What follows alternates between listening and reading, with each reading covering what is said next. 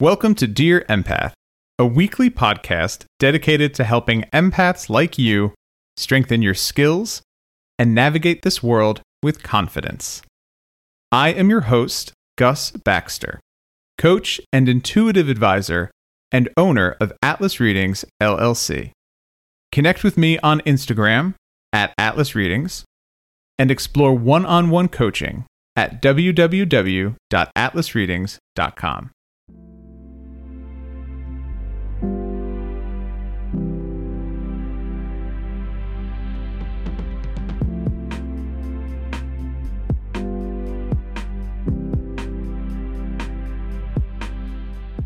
Welcome to Dear Empath Season 2. I am so excited that you're here. In Season 1, I focused on foundational skills.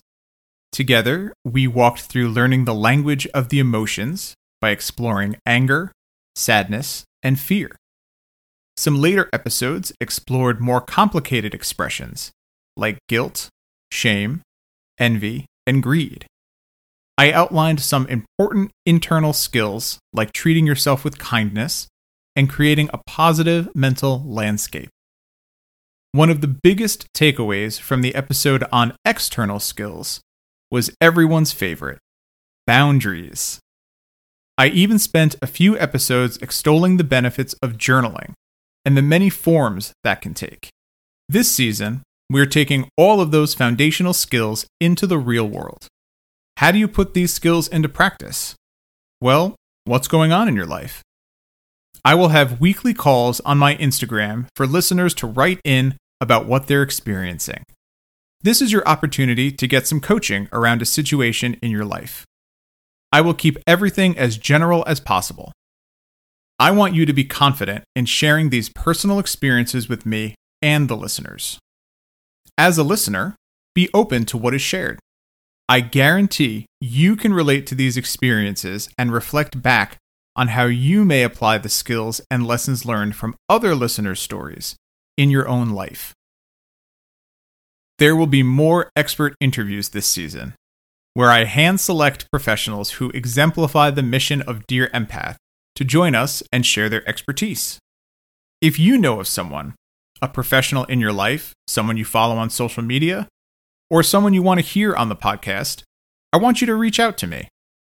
Dear Empath's first guest will be a licensed marriage and family therapist who is joining me for a discussion about men and emotional expression in relationships. The skills and techniques I will talk about in season 2 are going to be more advanced. These skills, like active listening and being a better listener, will pull on the lessons learned in season 1 you have full use of this entire podcast.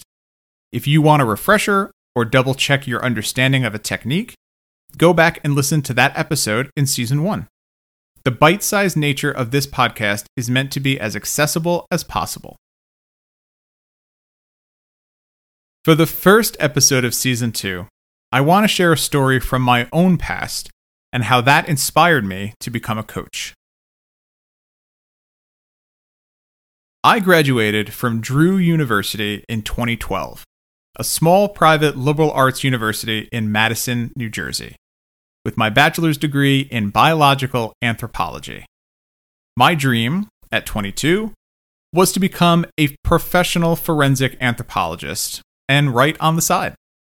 At first, my dream was on track. A few months after graduation, I secured a contract position working at the Office of the Chief Medical Examiner also known as the OCME, in New York City. My contract started in February 2013 and ran through May of that year. In this position, my title was criminalist, and my job was to sift through the excavated remains of 9 11 and uncover bones to be identified via DNA. This was an incredible position that introduced me to the working world of anthropology. I met incredible people and worked under celebrated anthropologists like Dr. Bradley Adams. Most of my coworkers were in graduate school for their master's, and a small number of them were getting their PhD. Most students were from New York University, and a handful of them were from Columbia University and Hunter College, which are also located in New York City. When my contract ended in May, I asked to stay on. What could I do to continue working here? The answer was get a master's degree. This had nothing to do with my performance or my aptitude. Clearly, I was good at what I did. But when you're working for a corporation, or in my case, working for the government, people who will never see you or meet you want to see a master's degree on your resume. I understood that, and the people who guided me were very upfront that this is just how it works.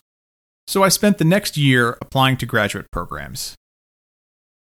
I sent applications to about 10 schools, including NYU, to Columbia, to the University of California, to California State University, and to my top choice, the University of Tennessee at Knoxville. Slowly, I got letter after letter that all read the same. Dear Mr. Baxter, thank you for your application to insert school name and program here. We regret to inform you. I think you know the rest. Now I started to panic. I looked at my contemporaries, the other people I graduated with from Drew University. Matt was already in med school. Carl had just received his acceptance to medical school to start in the fall. Diego was well into his PhD program. Arlene had landed a great job in healthcare PR. Ellen was crushing her master's degree and working full time at the same time. What was I doing? I was sitting at my parents' dining room table reading letter after letter of colleges and universities that didn't want me. Everyone was passing me by. Or at least that's what it felt like. I think a lot of us can relate, but when I started feeling like that, that everyone was passing me by, and if I don't make a quick decision right now, that I will be lost forever. Whatever decision I make at that moment rarely works out. There is no such thing as an overnight success. Sometimes it can look like that, but that's all because all the hard work and labor that goes into creating something doesn't get the respect it deserves. What I needed in that moment was a coach. I needed someone who I could turn to that would help me slow down and see reality for what it was and not what I feared it to be. Sure, I had my parents to talk to, but I wanted to make them proud. I wanted to do right by them. And they both wanted the best for me, and they wanted me to follow my passions. That kind of relationship can create a lot of, yes, go for it, everything will work out perfectly kind of conversations. Sometimes that's exactly what you need to hear. Looking back at that time, I could have used a little bit more objectivity someone who could be honest with me, who could challenge me to be honest. If I had the opportunity to go back and coach myself at that moment, I would start by asking about the strength of my applications. I had no idea how to fill out a graduate level application. But I felt so rushed and so scared that if I didn't fill them out right away, I would lose out on the opportunity. So I didn't give myself the space to learn. I didn't call the Career Center or even the anthropology department at Drew for advice. I didn't reach out to admissions counselors or local organizations that help students get into schools. I would ask myself, what's driving this desire to get my master's degree? Yes, I was told that if I want to continue working at the OCME, I would need a master's degree. And in my stylized vision of what my life could be, a master's degree was part of that plan. But when I take a step back and look from a wider perspective, I recognize my fear and that for so long I had held on to that one path. My mother has a doctorate in psychology. For that reason, I wanted to at least get my master's degree. All I had known for the last 16 years was school. I didn't know what it meant to live and work and succeed in the professional world. I was scared, so I wanted to stick with what was comfortable school. Lastly, many of my friends from college were doing this. I didn't want to be forgotten or lost or outshined.